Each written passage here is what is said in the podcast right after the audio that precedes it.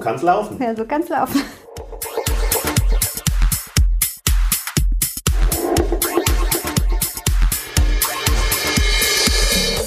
Hallo Lutz. Hallo Nena. Mensch, ich bin nicht extra hierher gekommen. Extra nach Herborn, Nach ins altehrwürdige Herborn, ins theologische Seminar. Ins Schloss. Ja. Weil ich wollte mal wieder den Schlossgeist erleben. Ja, der Schlossgeist, der ist schon ganz besonders. Wir sitzen auch hier im Olivian. Wir sitzen hier unter drei Porträts sehr ehrwürdiger Herren, Ahlstedt, Olivian und Piscator. Wahnsinnig einschüchternd, finde ich, so diese großen Porträts und man sitzt so da drunter, sie schauen auf uns herab, die Geschichte schaut auf uns herab sozusagen. Und ja. ernste Gesichter, muss man dazu sagen. Wirklich ziemlich furchteinflößend eigentlich. Ich hätte, glaube ich, von denen nicht geprüft werden wollen.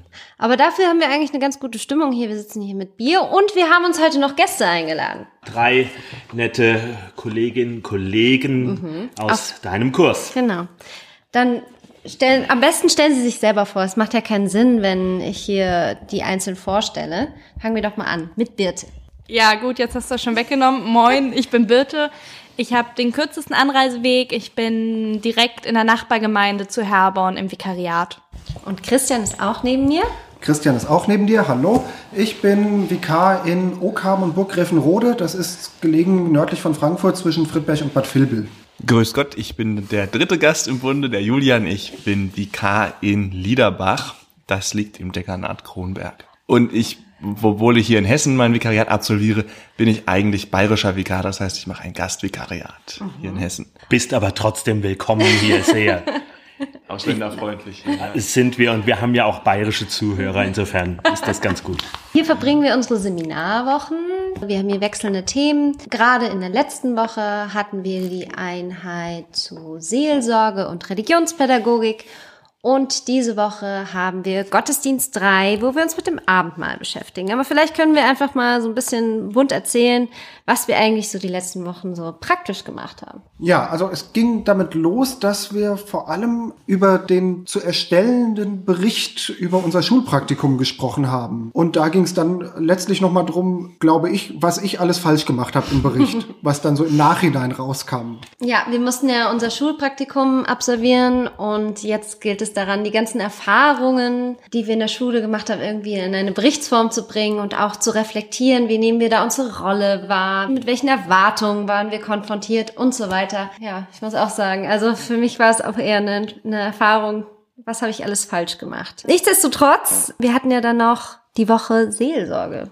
Das war für uns eine Premiere, Seelsorge. Also wir hatten das Thema nämlich bis jetzt noch gar nicht in unserer Ausbildung. Das war natürlich auch verbunden, dass wir eine neue Person kennengelernt haben, die Frau Rinn, die unsere Dozentin für Seelsorge ist. Wir haben sie vorher schon mal kurz gesehen in der Einführungswoche.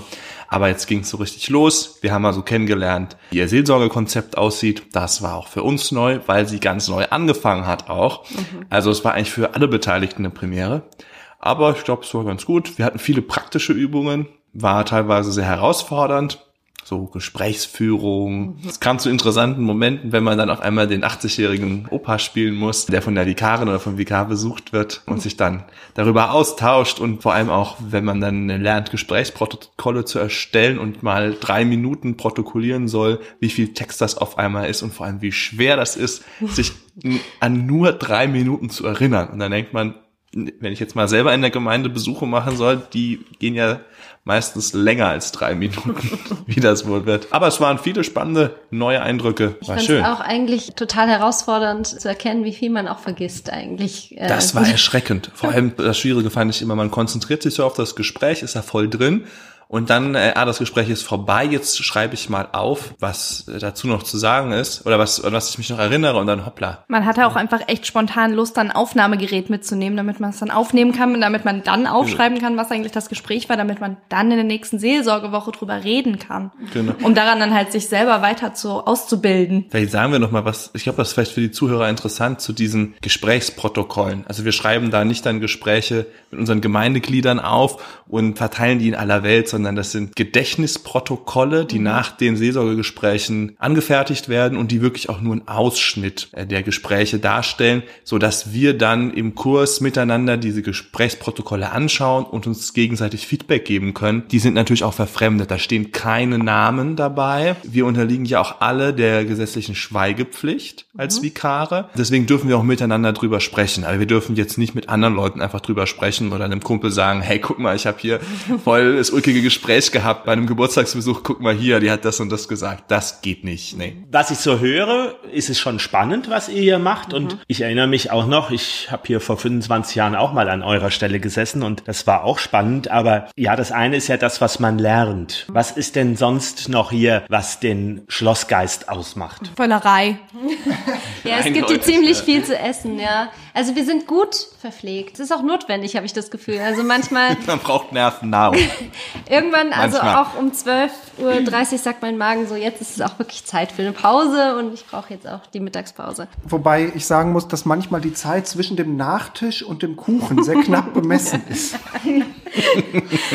Vielleicht können wir uns auch noch mal ein bisschen so rückbesinnen. Wie war das denn, als wir das erste Mal hergekommen sind? So die erste Herbornwoche. Das liegt ja jetzt auch schon eine Weile zurück. So im Februar war das, jetzt schon August und wir haben ein halbes Jahr Vikariat. Vielleicht könnt ihr noch mal ein bisschen was so von euren Eindrücken so erzählen. Wie war es denn so die erste Woche? Ich glaube, ich habe erst mal jeden, dem ich hier begegnet bin, gefragt, ob er auch Vikar ist. es fing schon an, dass ich vor dem Schloss stand und überhaupt mir erst mal überlegt habe, wie komme ich denn hier rein? Wo klingel ich denn? Und dann sah ich so einen äh, jungen Mann am Ende des Weges, auch suchend mit einem Koffer und ging dann äh, sehr mutig auf ihn zu und fragte, bist du auch einer von den Vikaren, die heute anfangen? Ja, ja, weißt du, wie man ins Schloss reinkommt? Und nachdem wir dann mehrmals Sturm geklingelt haben, kam dann auch Frau Rim raus und öffnete uns und sagte, ich glaube, ich lasse das Trommel auf für die anderen, die kommen. Reckte den Kopf aus dem Fenster und ließ ihr Haar hängen. Also, das muss man schon sagen, dieses Gebäude ist nicht nur, wo wir sitzen, hier beeindruckend, sondern wirklich dieses Schloss. Man denkt sich, ja, theologisches Seminar, Herborn, und dann läuft man wirklich ehrfürchtig fast schon die Stufen hier hoch und kommt dann zu diesem Gebäude. Und ich muss sagen, dieses Gefühl hat sich immer noch nicht verloren. Also jedes Mal, wenn ich dann neu herkomme, merke ich, es ist immer noch ehrwürdig und ich stehe wie diese Herren hier in der Tradition. Also wenn man mit dem Auto anreist, ist es tatsächlich nicht ganz so beeindruckend, aber es gibt ein großes Tor, durch das man rein muss und das ist dann schon schön. Wenn man zu Fuß vom Bahnhof kommt, dann läuft man halt wirklich durch die Stadt und hat die ganze Zeit den Blick auf dieses Schloss und läuft dann daneben super viele Treppen hoch, dass man dann außer Atem ist und dann muss man noch mal drei Treppen hoch, bis man dann bei den Zimmern ist. Das sind viele Treppen in Herborn. Ich erinnere mich aber, als ich das erste Mal hierher kam, das war im September, ich bin mit meinem Wohnmobil vorgefahren und hatte Surfbretter oben drauf liegen.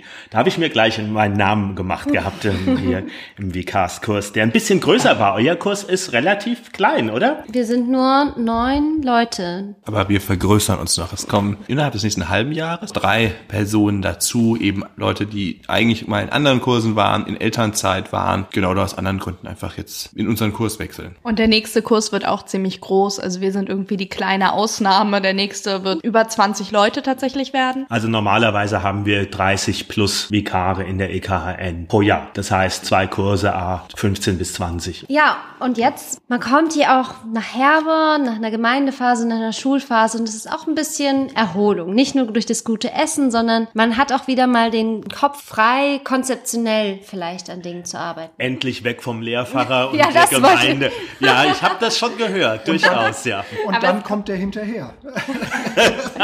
Manche haben das bisschen, Pech.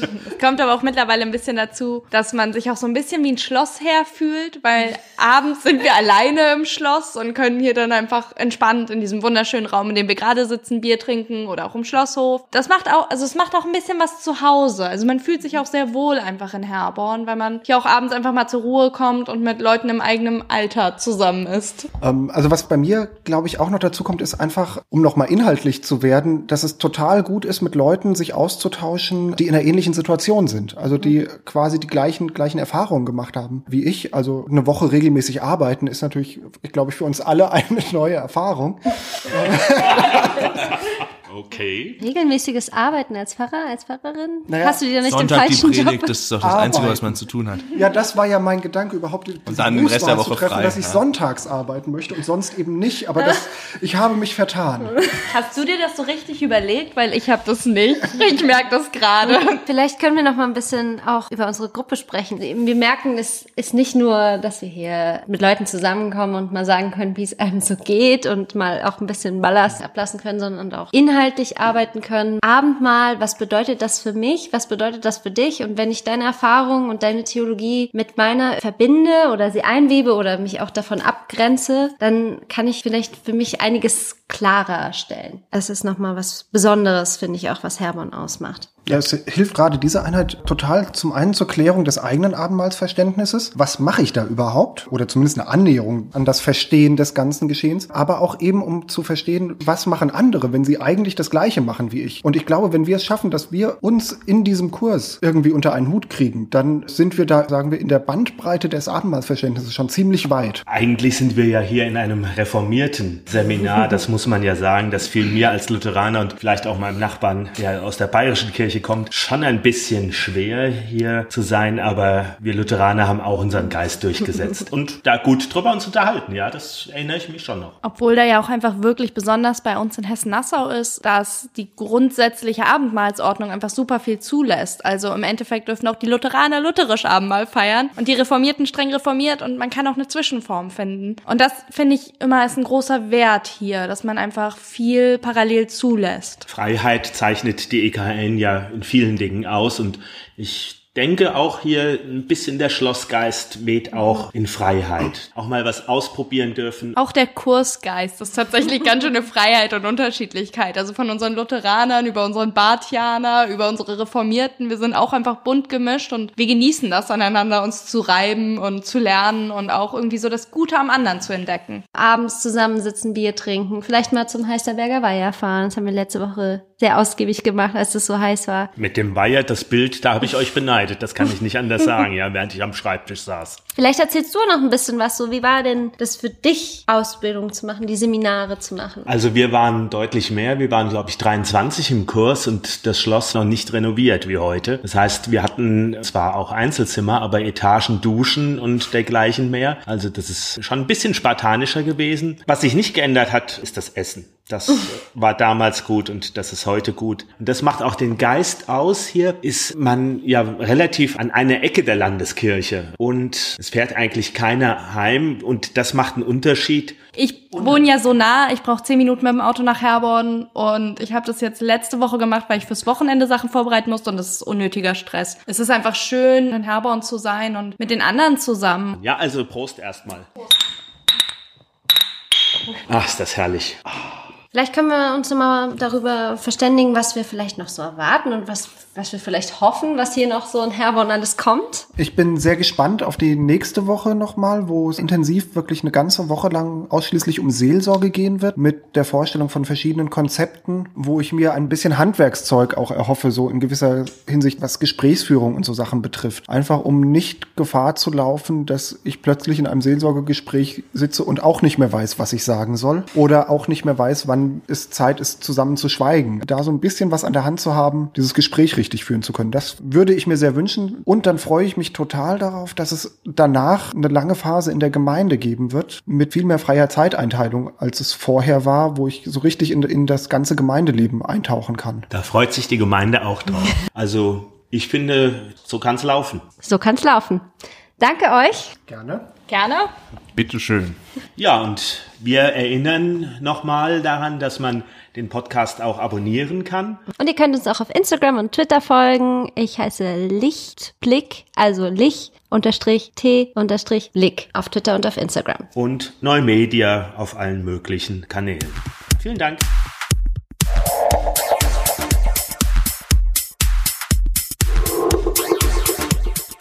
So kann's laufen. Ja, so kann's laufen.